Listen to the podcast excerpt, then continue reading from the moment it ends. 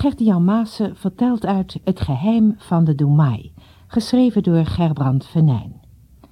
Na een vreselijke oorlog heeft een kleine overgebleven groep mensen een maatschappij gesticht. Hun leider, de Doemai, is de enige die zich het leven van voor die oorlog herinnert.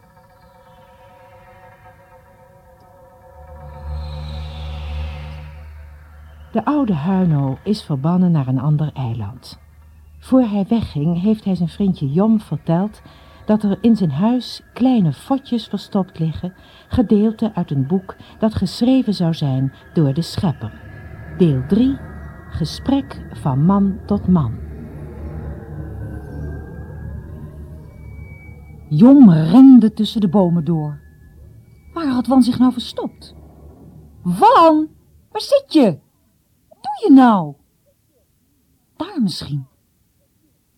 Hijgend stond Jom stil. Keek om zich heen en... Hey, hoe kan dat nou?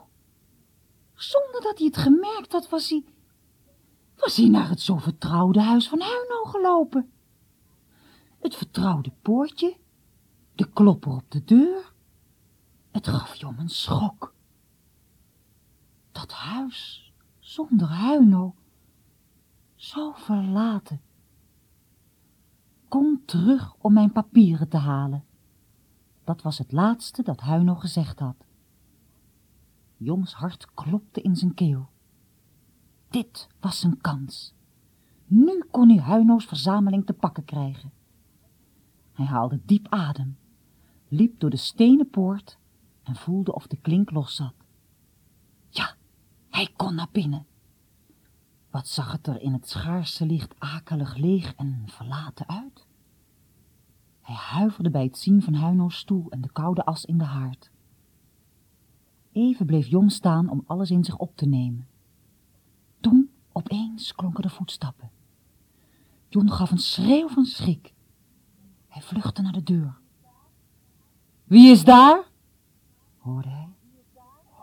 Dat was vaders stem. Jon bleef als versteend wachten. Ben jij dat, Jon? hoorde die vader verwonderd vragen.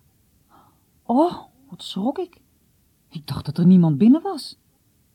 Ik ben hier al een tijdje met Wans vader. Er komen nieuwe bewoners in dit huis. Toema gaat hier wonen. En ga nu mee naar de boot. We moeten nodig naar huis. Samen liepen ze naar de steiger. Vader was stil. Jom durfde niks te zeggen. Toen het schip zich losmaakte van de wal, zag Jon de zon die als een rode bol boven de horizon hing. Ze voeren langs de landtong en daar zag hij plotseling, naast de grote moerbijboom, zijn vriendje Wan.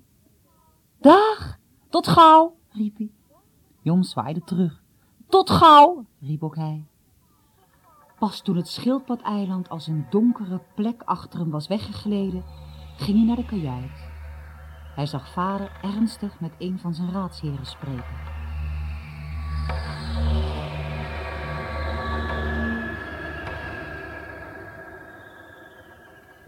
Na de avontuurlijke dag op het schildpadeiland viel het jong op dat vader stug tegen hem deed. Er haperde iets tussen hen. Maar naar de oorzaak daarvan kon hij alleen maar raden. Op een avond, toen moeder al naar bed was gegaan, vroeg vader opeens. Jong, kom eens bij me zitten. Ik wil je een paar dingen vragen. Jom legde zijn boek neer en kwam bij de haard zitten. Zijn hart klopte onrustig. Wat zou vader hem te vragen hebben? Hij keek zo ernstig en koel. Jom, zei vader na even nagedacht te hebben, mis je Huino erg? Huino? Ja, die mis ik, vader.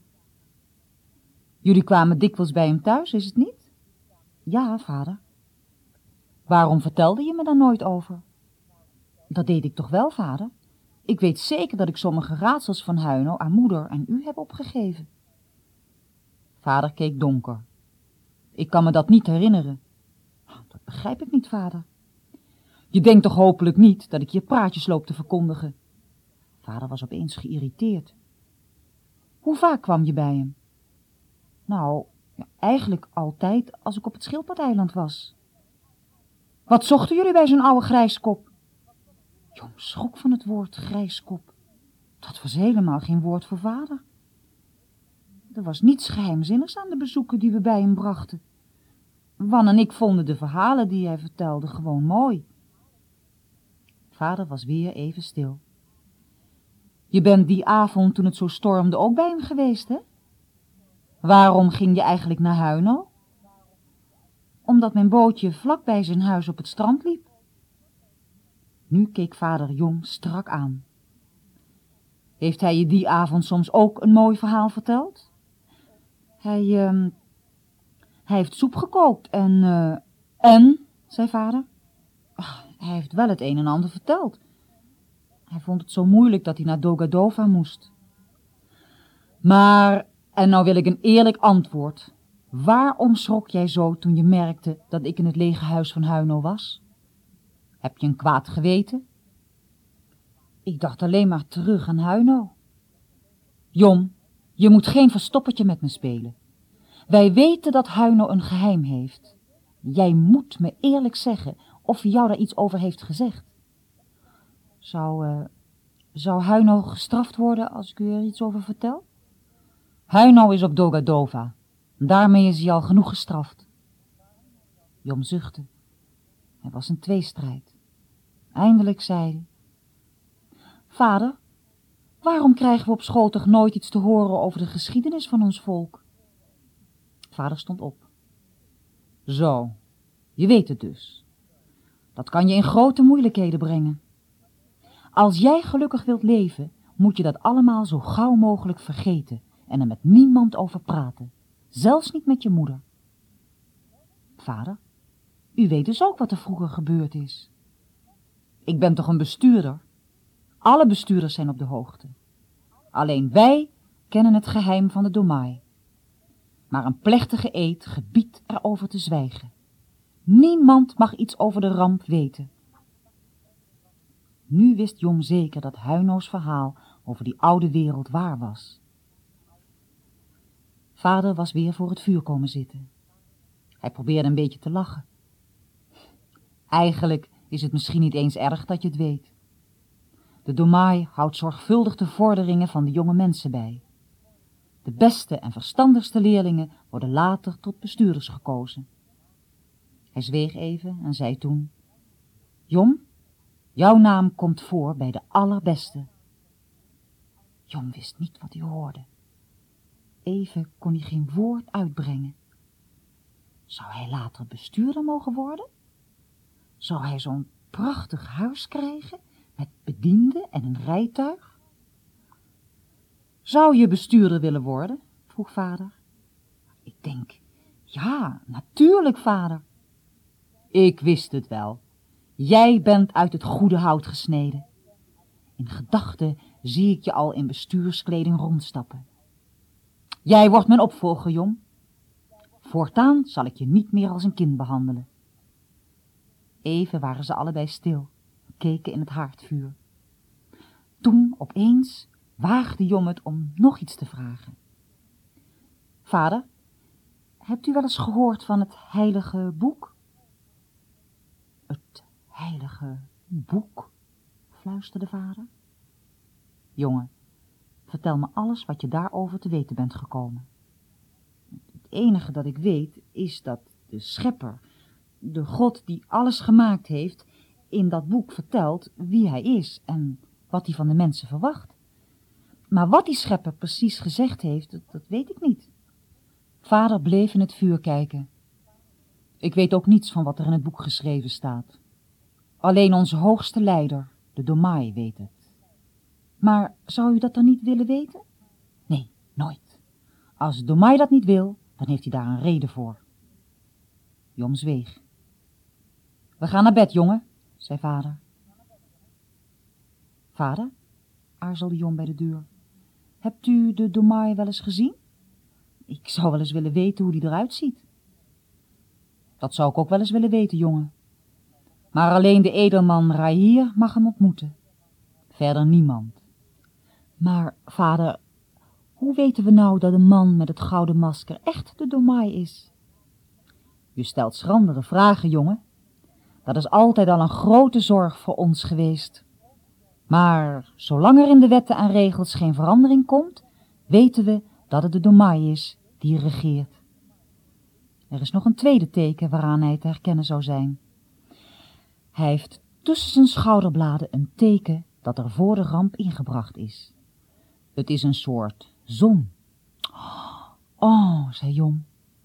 En is het waar dat hij al meer dan 150 jaar is? Hoe oud de Domai is, weet niemand precies. Maar het is een eeuw geleden dat ons volk zich hier vestigde. Nou, dan heb ik je toch weer een heleboel dingen verteld die alleen bekend zijn bij de bestuurders. Dat moet nu uit zijn. We gaan naar bed. Binnenkort ben je jarig en je moeder en ik hadden gedacht... Of nee, ik zeg het nog niet. Je moet maar raden wat je krijgt. Nog een geheim, zei Jom opeens vrolijk. Er komen steeds meer geheimen.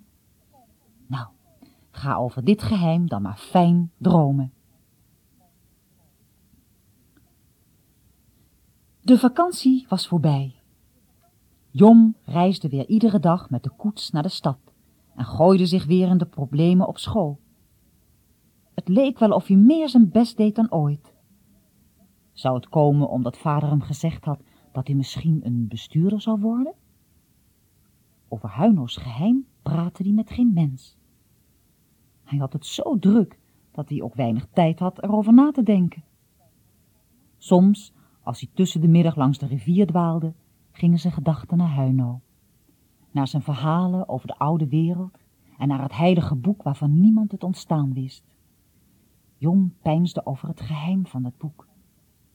Hij vond het een heel wonderlijke gedachte dat er iemand was, veel wijzer en groter dan de mensen, en dat die iemand zijn gedachten had laten opschrijven in een boek, dat je kon lezen, net als een ander boek. Jong probeerde zich voor te stellen wat die schepper over zichzelf had laten schrijven. Zou het waar zijn wat Huino vertelde, dat je die schepper kon bedanken voor de dingen die je elke dag kreeg? Je gezondheid, je huis, je ouders? Zou die God werkelijk weten van de gewone dingen in je leven? Zou je hem ook moeilijke dingen kunnen vertellen? Over de lessen op school en zo? En dat hij het zo akelig vond dat hij nooit meer naar het schildpadeiland kon gaan? En dat moeder de laatste tijd zo vaak ziek was? Zou de schepper dat allemaal begrijpen? Joms handen balden zich in machteloze woede. Waarom hadden de mensen het boek waar God in sprak vernietigd? Hij had toch ook recht te weten wat die onbekende God gezegd had? Daar, bij de rivier, begreep hij ineens iets van het verlangen van Huino naar de ontraadseling van het geheim. En s'avonds in zijn slaapkamer nam hij een besluit. Hij zou niet rusten voor hij wist welke woorden de schepper in zijn boek had laten opschrijven.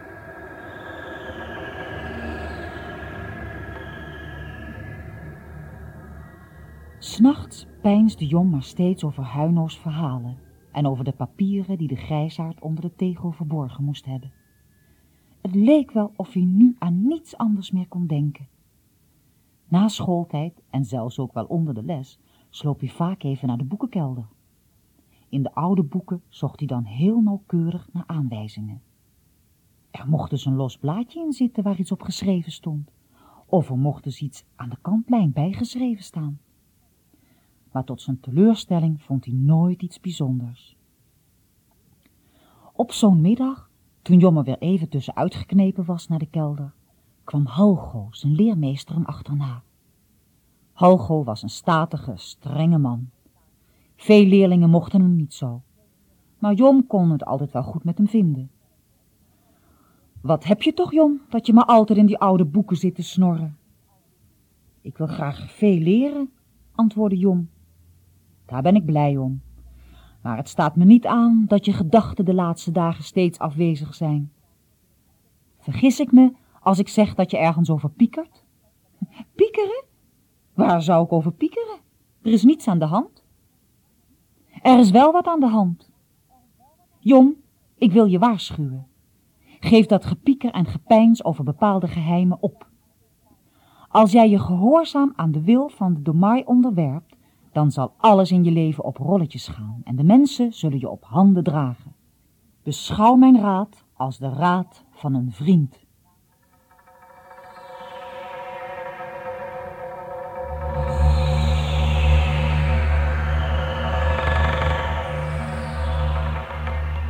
Gechte Jan Maassen vertelde uit Het geheim van de Doemai, geschreven door Gerbrand Venijn.